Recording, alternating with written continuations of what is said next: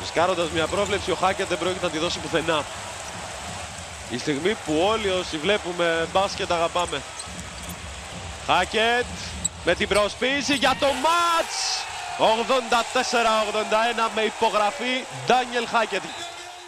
Δευτέρα μεσημέρι. 24 Απριλίου, επεισόδιο νούμερο 16 και ξέρω ότι τα είπαμε πρόσφατα πριν από τρεις μέρες και για την υπόθεση του Walkup αλλά πολύ περισσότερο με την λεπτομερή ανάλυση των ζευγαριών για τα playoff που θα ξεκινήσουν σε μία μέρα και κάτι από τώρα που σας μιλάω. Αλλά και γιατί είναι κοντά και γιατί νομίζω ότι κάτι μας έλειψε ή αυτό έχω στο μυαλό μου συνεχώς ότι σε αυτές τις περιπτώσεις όπως το Ολυμπιακός Φενέρμπαχτσε είναι χρήσιμο να ακούει κανείς και την άλλη πλευρά. Πολλές υποθέσεις κάνουμε, βλέπουμε τα πράγματα αναγκαστικά από τη δική μας οπτική γωνία. Είναι δύσκολο να αλλάξεις πλευρά στη κακέρα και να πεις ξαφνικά ότι παίζω με τα μαύρα της uh, Φενέρμπαχτσε ή τα κίτρινα μπλε όπως είναι το πιο ακριβές και να αισθανθείς πραγματικά πώς είναι η ατμόσφαιρα εκεί. Οπότε θεώρησα πάρα πολύ χρήσιμο να το κάνουμε και να μιλήσω με έναν εξαιρετικό συνάδελφο, τον Ισμαήλ Σενιόλ, ο οποίος μετέδιδε για πολλά χρόνια αγώνες Ευρωλίγκας σταμάτησε φέτος, καθώς το Bean Sports δεν έχει πια τα δικαιώματα της Ευρωλίγκας στην Τουρκία. Ε, είναι εκεί και κάνει τους αγώνες του τουρκικού πρωταθλήματος και κατά τη γνώμη μου είναι από τους καλύτερους ε, συναδέλφους όχι μόνο στην Τουρκία, αυτό είναι το εύκολο, αλλά και σε ολόκληρη την Ευρώπη, οπότε θα ήταν ε, και είναι πολύ χρήσιμο να ακούσουμε πώς είναι το κλίμα στην Φενέρμπαχτσε και με τι προσδοκίες, με τι ελπίδες πηγαίνει η Φενέρ και τη σχέδια πηγαίνει η Φενέρ σε αυτό το ζευγάρι με τον Ολυμπιακό που θα ξεκινήσει την Τετάρτη. Ασφαλώς κάθε μέρα δράση που θα έρχεται στους Playmakers, κάθε μέρα ανάλυση και μεγάλες εβδομάδες που ξεκινούν τώρα στα Playoffs. Θα έχουμε περισσότερα επεισόδια. Δεν έχω βάλει ακόμα ξεκάθαρο στο κεφάλι μου αν θα έχουμε podcast την επόμενη μέρα από κάθε αγώνα του Ολυμπιακού αν θα έχουμε ένα στο τέλος της εβδομάδας που θα συζητάμε ό,τι ακριβώς συνέβη παίζω ανάμεσα στα δύο σενάρια με πιθανότερο το δεύτερο για το τέλος την κουβέντα μας με τον Ισμαήλ αφήσαμε φυσικά και το κερασάκι του Έργιν Άταμαν και πώς ακριβώς υποδέχτηκαν στην Τουρκία τα νέα ότι θα είναι ο προπονητής του Παναθηναϊκού για τα επόμενα δύο χρόνια τι ακριβώς συνέβη στην ΕΦΕΣ φέτος και τι θα χρειαστεί ο ίδιος για να είναι επιτυχημένος στο τριφύλι. Α, και να μην το ξεχάσω. Like, subscribe, follow. Δεν έχω τα νούμερα. Δεν ξέρω πόσοι από σας το ακούνται έχοντας κάνει follow, subscribe, comment. Ευχαριστώ πολύ για τα, για τα σχόλια που σιγά σιγά πληθαίνουν. Ε, τα διαβάζω. Ε, τα παίρνω υπόψη μου πολύ σοβαρά η επικαιρότητα τώρα μας ε, οδηγεί εκεί που μας οδηγεί. Όταν πάρουμε λίγο ανάσα μόλις τελειώσει η Ευρωλίγκα θα κάνουμε και άλλα πράγματα περισσότερο αφιερωματικά. Έχω ήδη στο σιρτάρι αρκετά που ε, νομίζω ότι θα σας αρέσουν και θα πάνε και σε ένα γενικότερο πλαίσιο και θα κουμπίσουν και εκτός μπάσκετ λίγο και μέσα σε αυτό. Αλλά πάτε το κουμπάκι και όπως ε, λέει ο Κέσσαρης και μου αρέσει πολύ, πείτε το σε κανένα φίλο σας. Αυτό μου αρέσει πάρα πολύ. Λοιπόν, πάμε στον Ισμαήλ.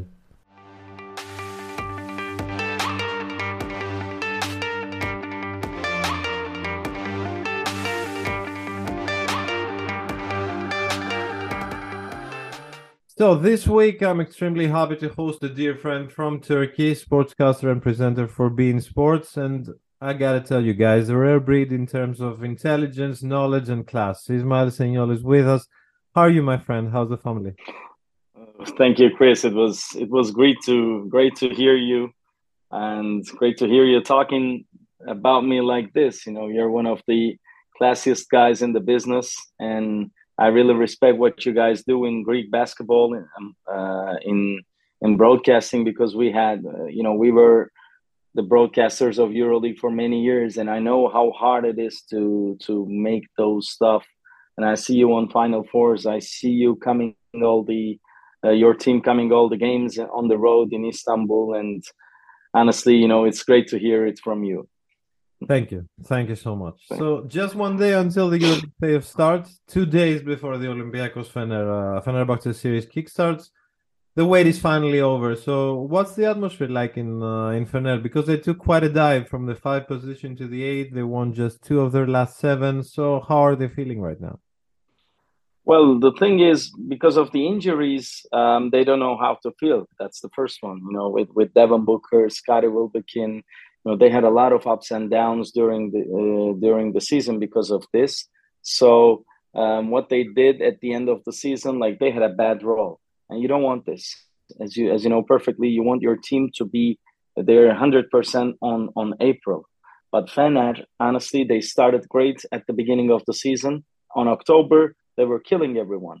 Then they had the injuries and ups and downs and also the opponents made some adjustments against them so it wasn't easy for fener to to find their way and on the season honestly many of the moves made for the next years let's say this team really needed a point guard during the season, but they opted out to sign Tyler Dorsey. So, which is a, of course, Tyler Dorsey is a very quality player. He can also help this year. But honestly, when you look uh, on, you know, what was logical to get a point guard. However, when you sign, when you have a chance to sign Tyler Dorsey for multiple seasons, I think it's very logical to sign him for the for the future what they did is like they resigned with uh, Nigel Hayes Davis, they resigned with Marco Guduric, and they're going to use the option on Sean Pierre. So that means they have the core of the team for the future. So, um, as you perfectly know, none of those teams win the win the EuroLeague on their first years. Never, you know, like you you saw in 2016 in in Fenerbahce, they lost the final against CSKA. Um, Anadolu Efes lost the EuroLeague final against uh, again CSKA. So like, and uh, last year it was it was the same with Olympiacos.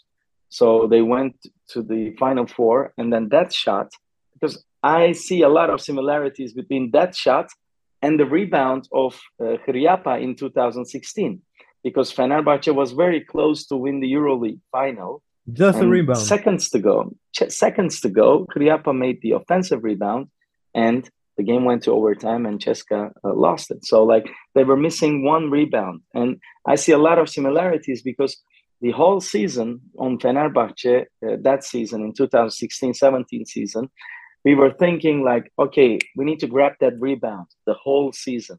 They were looking to grab that whole that rebound. So now I see for Olympiacos is like they want to defend that last ball. So it's it's all up to that. So this is why I see a lot of similarities, and um, because Fener uh, is uh, is on their first year, it's not expected for them to win the Euro League, but they they made great moves for the future. So the atmosphere in Fener is like they're gonna bring a fight, they're gonna make a fight, but nobody expects them to to win the EuroLeague. They don't have any pressure to to make the final fours. After all, it's one eight matchup. So after all, it's like they're I could I could tell you that they're more relaxed.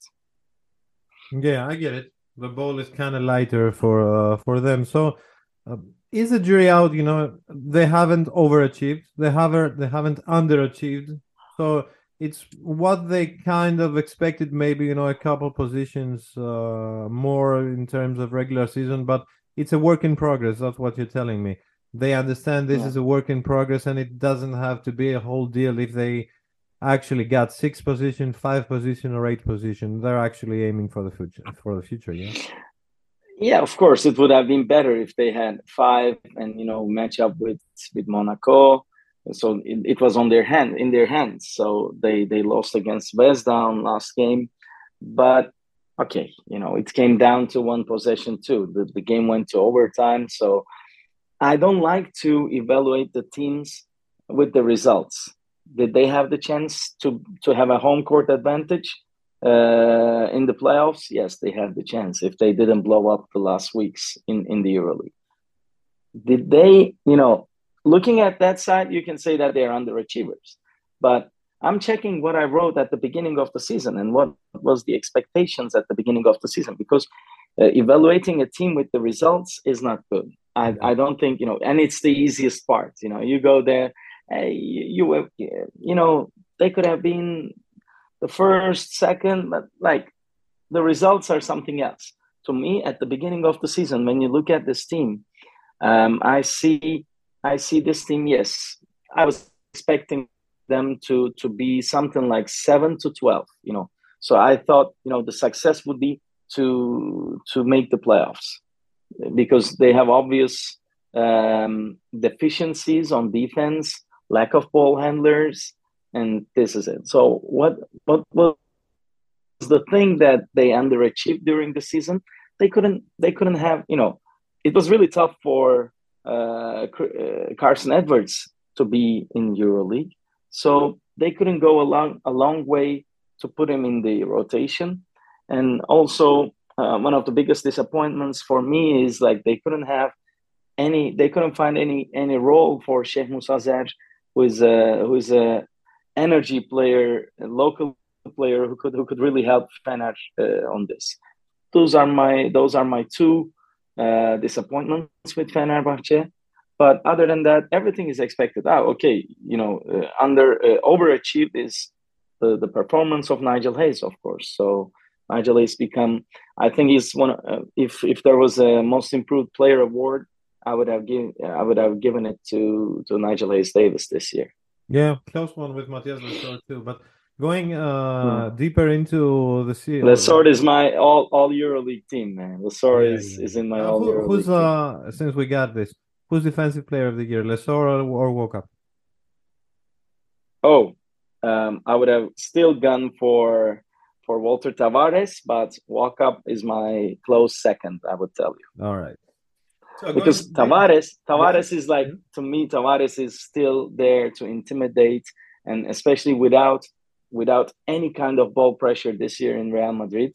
If they're all there, it's because of Tavares. This is what I see. Yeah, they don't have any. I have to agree good ball you. pressure. I have yeah. to agree with you on that one because. But if you're talking about all year going around Tavares because there wasn't so much ball pressure and they managed, you know, find some solutions. I saw that in both Olympiacos Real games. They found yeah. this this middle ground that they could use against him. And not only them, don't get Partizan got it too. Yeah, but don't get me wrong. Uh, Thomas Walkup is very close second, man. Yeah, I really. Uh, so the, what I did in on my in my head is like, okay, I have my All EuroLeague team, and Walkup is the point guard of that All EuroLeague team to me. So like if I if I gave this award to to Walkup, so I could I could give it to Walter Tavares as a, as a defensive player of the year. Yeah, we got to do some politics too. Going to the matchup. um, I mean, I haven't seen in those two Olympiacos Fener games a way that uh, Fenerbahce slows down Olympiacos offense in any way. You know, pace, attacking the closeout, passing flow, off the ball cutting. Are you seeing a way in this series for Fener to really slow down Olympiacos? Because that's the way we've seen Olympiacos when when they they struggle when they cannot get into the usual flow. So you're telling me that we have um, we have a really big difference between Fenerbahce and Olympiacos, and if Fener wants to win it, what should they do? You know, I'm looking at, at this side.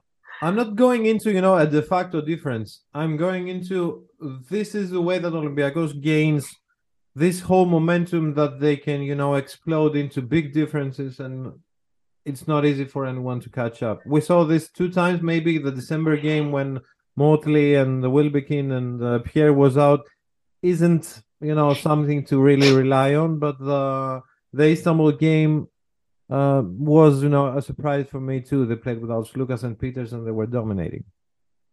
I I'll tell you this. Um, Olympiacos is a clear favorite is the clear favorites on on this matchup. And if Fener will have a chance to beat him, you, you're talking about slowing down on defense. I don't know how to do, but if Fener will have a chance to beat Olympiacos, uh, the only way is to create a chaos. Not you know, if we're talking about basketball to basketball, it's not going to happen.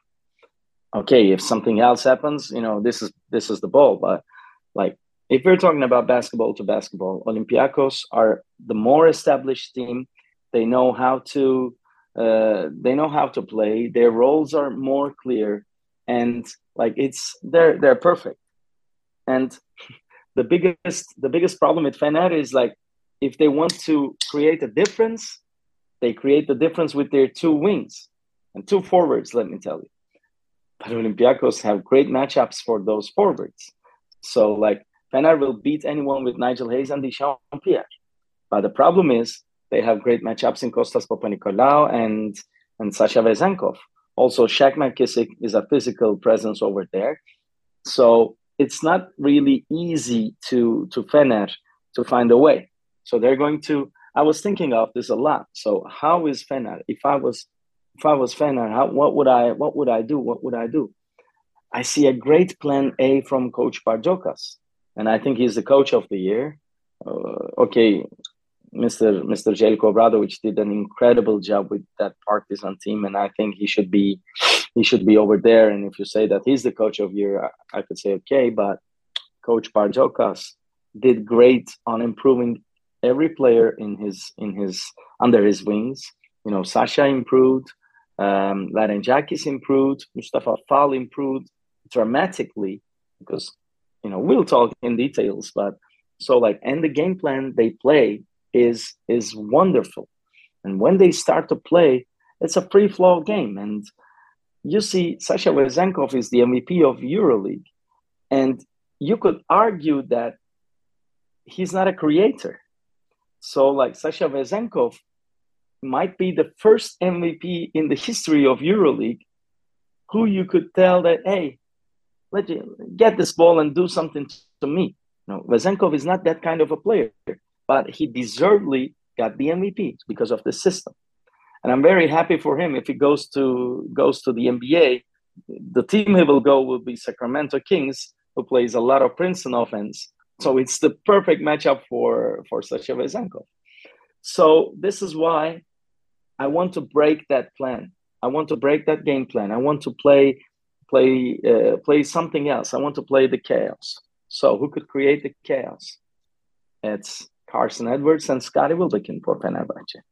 So I don't think Olympiacos, uh, you know, I think they will, they will some, you know, they will control the game, control the tempo, control the game, but you have to create the chaos. So the only players you have to create the chaos is uh, Vezenkov, uh, uh, the Carson Edwards, and Scotty Wilbekin. If Wilbekin plays, I don't know 100%, but it seems like he's going to play in the series. But if Wilbekin is hundred percent and he will he will play, he will be a factor. Other than that, it seems like it's really tough to me. I mean, when I was uh, for this series, I always try to find, you know, this one guy in each team or in any team that the other team doesn't have an answer for. And I could find answers for almost everyone, and I couldn't find an answer for Mustafa Fall in terms of size and dominance and post up play because I respect Motley too much, but he he comes into foul trouble way too early in the first quarter, and he isn't. He's a dominating uh, offensive rebounder such as Matias Lesoris, but he has problems as Olfener has in uh, in the defensive glass. So maybe you know going big in that era with uh, both forwards or maybe Guduric into. They have a lot of you know if we, this is this trick. is perfect, Chris, because if we talk how Olympiacos is better than Fenerbahce, I think it's easier for fans to understand why it would be a clear difference, why there's a clear difference between two teams. The style of Fenerbahce doesn't fit with style of Olympiacos. Yeah. If there would be a surprise in the series, it would have been it would it cannot be with Fenerbahce's regular play because Fenerbahce plays a switch defense. So switch defense, they start to they try to uh, stay big on the court with big lineups and everything. So let's say Calathes, Guduric, Nigel Hayes, Dyshawn Pierre, and Jonathan Motley. It's a it's the it's the switch defense for Fen, you know switch five for Fener. Yeah. Okay, when you switch, you have Mustafa Fall inside. Okay, when you bring help, you have shooters outside, and Mustafa Fall has two assists per game this year, so he knows how to how to help. And then other than that, Fenerbahce's let's say all defenders of Fenerbahce are good defenders on the ball, but you have to defend in this series. You have to defend off the ball. This is the this is the problem for Fener.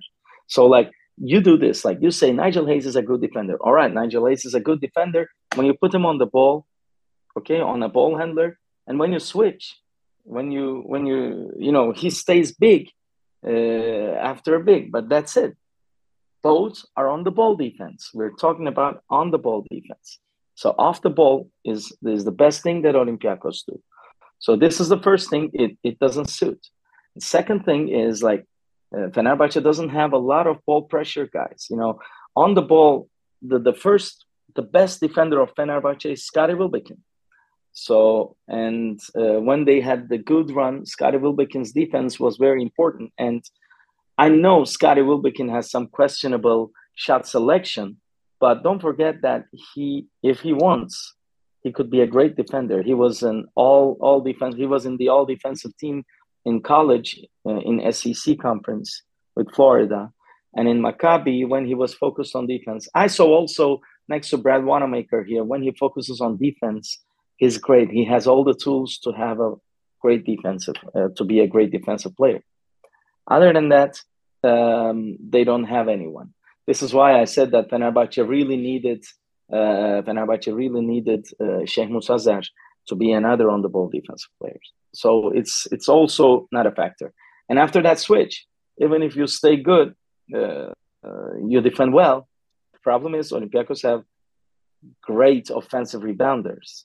So also Vezenkov, Tarik Black, um, Mustafa Fall, uh, Shaq McKissic, you know, they're they're all good offensive rebounders. So when you have the switch, when your bigs are out and uh, under the rim, you have this problem with the offensive rebounds.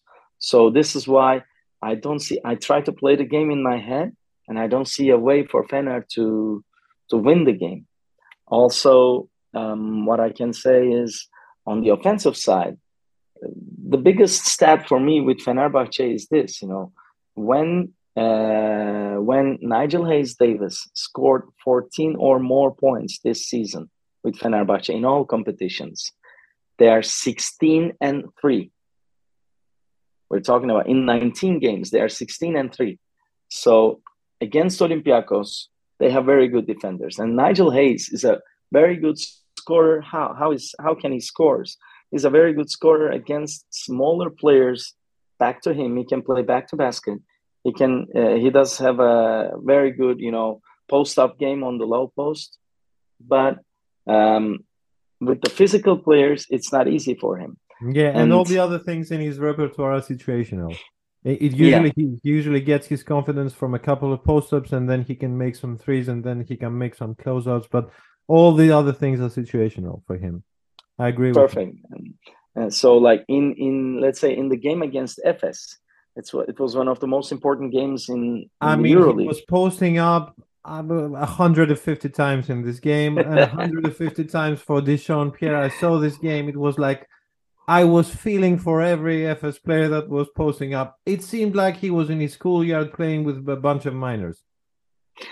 71 possessions total in in Fener in that pos- in that game, and in uh, uh, 24 of them were post ups. Can you believe it? 31% post up. Nobody yeah, plays made, that in Europe. It made the the itis, uh, Ismail. It, it happened all the time. It was like you know, I'm going. If you can find a solution for this, I'm going this uh, this way all 40 minutes. I know, I know. Yeah. That, by the way, they played 40 minutes. Both played 40 I know, minutes I know. in that game. I know, I know. That's another. That's another issue because um, looking at the starter points, uh, Fenerbahce starters score 60% of their points. So that's one of the highest numbers in, in the EuroLeague. So when you look at that, the rotation is also another thing. I saw Larentzakis winning games for Olympiacos. I saw Tarik Black winning games for Olympiacos. You know, I saw many different scorers for Olympiacos this year. But Fener, I think Fenerbahce only have four players ready for this uh, for this matchup as of today. Nigel Hayes Davis, of course, is ready. Um, Pierre is ready. Marco Guduric is ready, and Jonathan Motley is ready. And we could argue, as you said, Jonathan Motley is a EuroLeague rookie, and uh, because of the matchups, also, you know, he tends to have some early foul trouble. So this is why they need some Tonye Jekiri.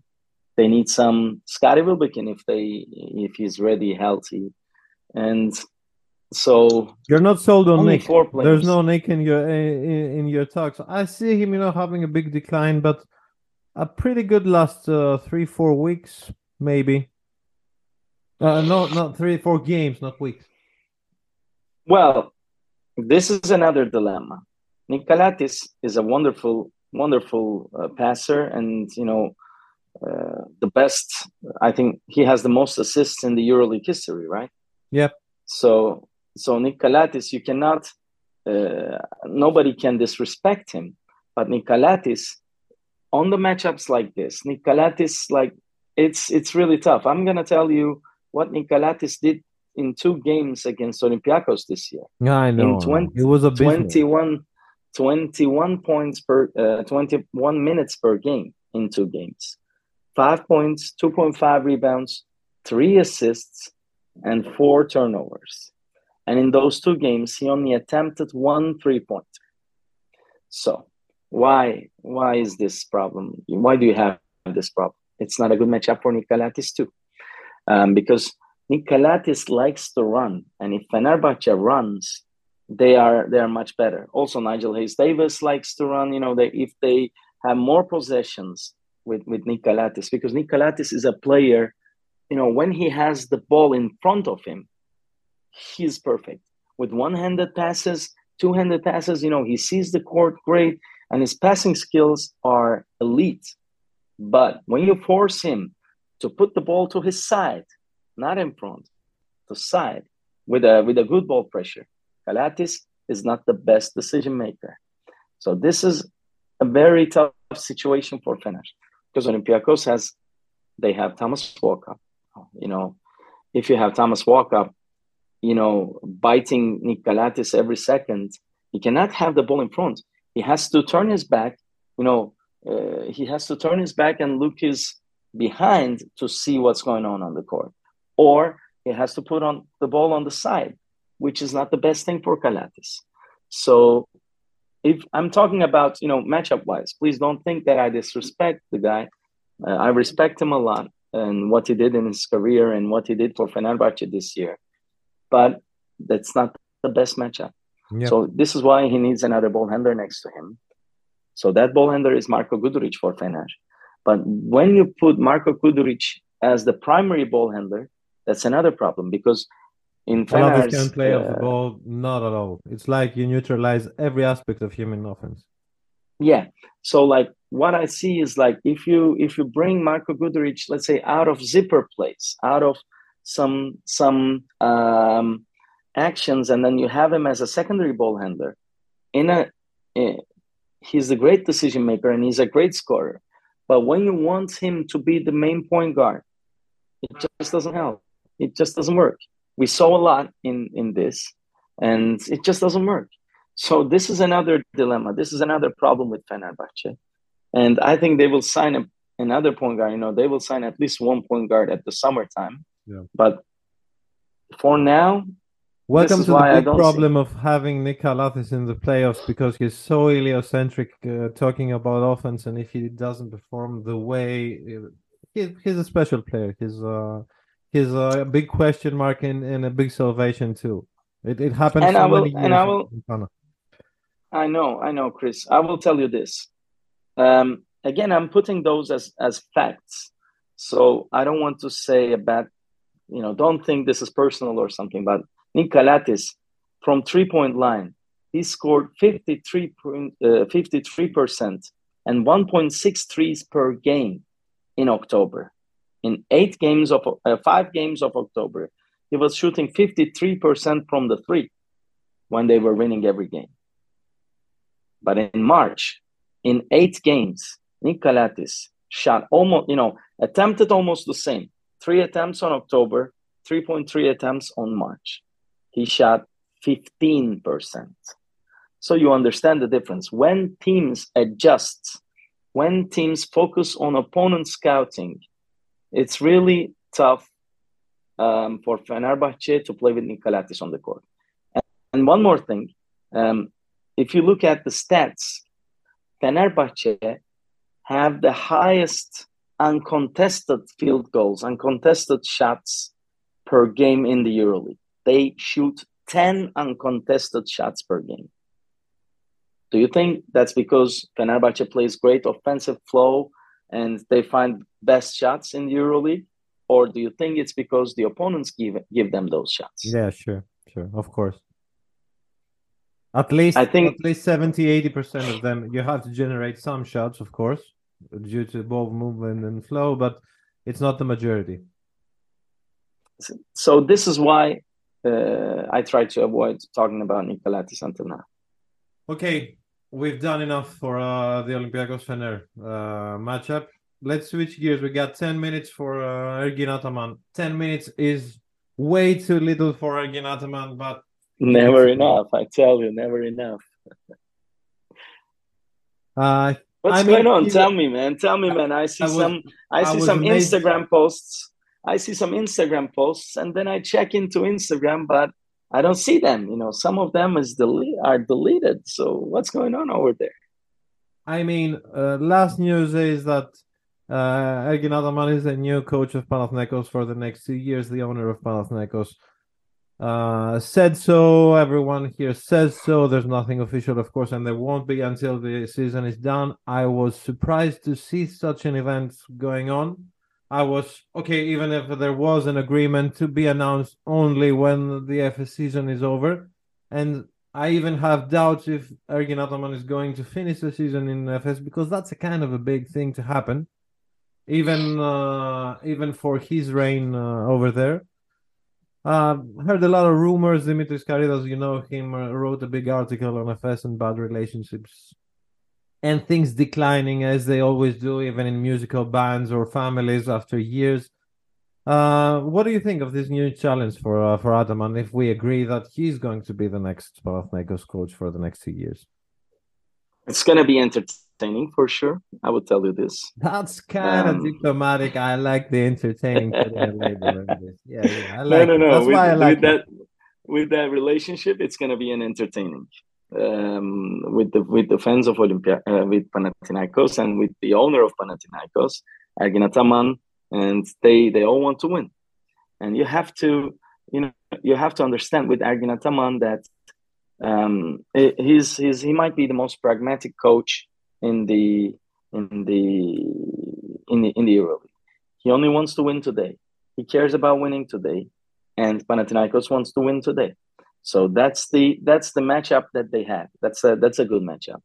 But um, you know, for four years they dominated EuroLeague. They were in the finals, and then the white season, of course, you know, because of the pandemic, and then two championships. For four years they dominated, and then the fifth year, of course, as you said, in many bands and everything, you know, this happens with the relationships. This year, the relationships are not good. And I think the main problem, the, why the relationships are not good, because of the signings of this summer.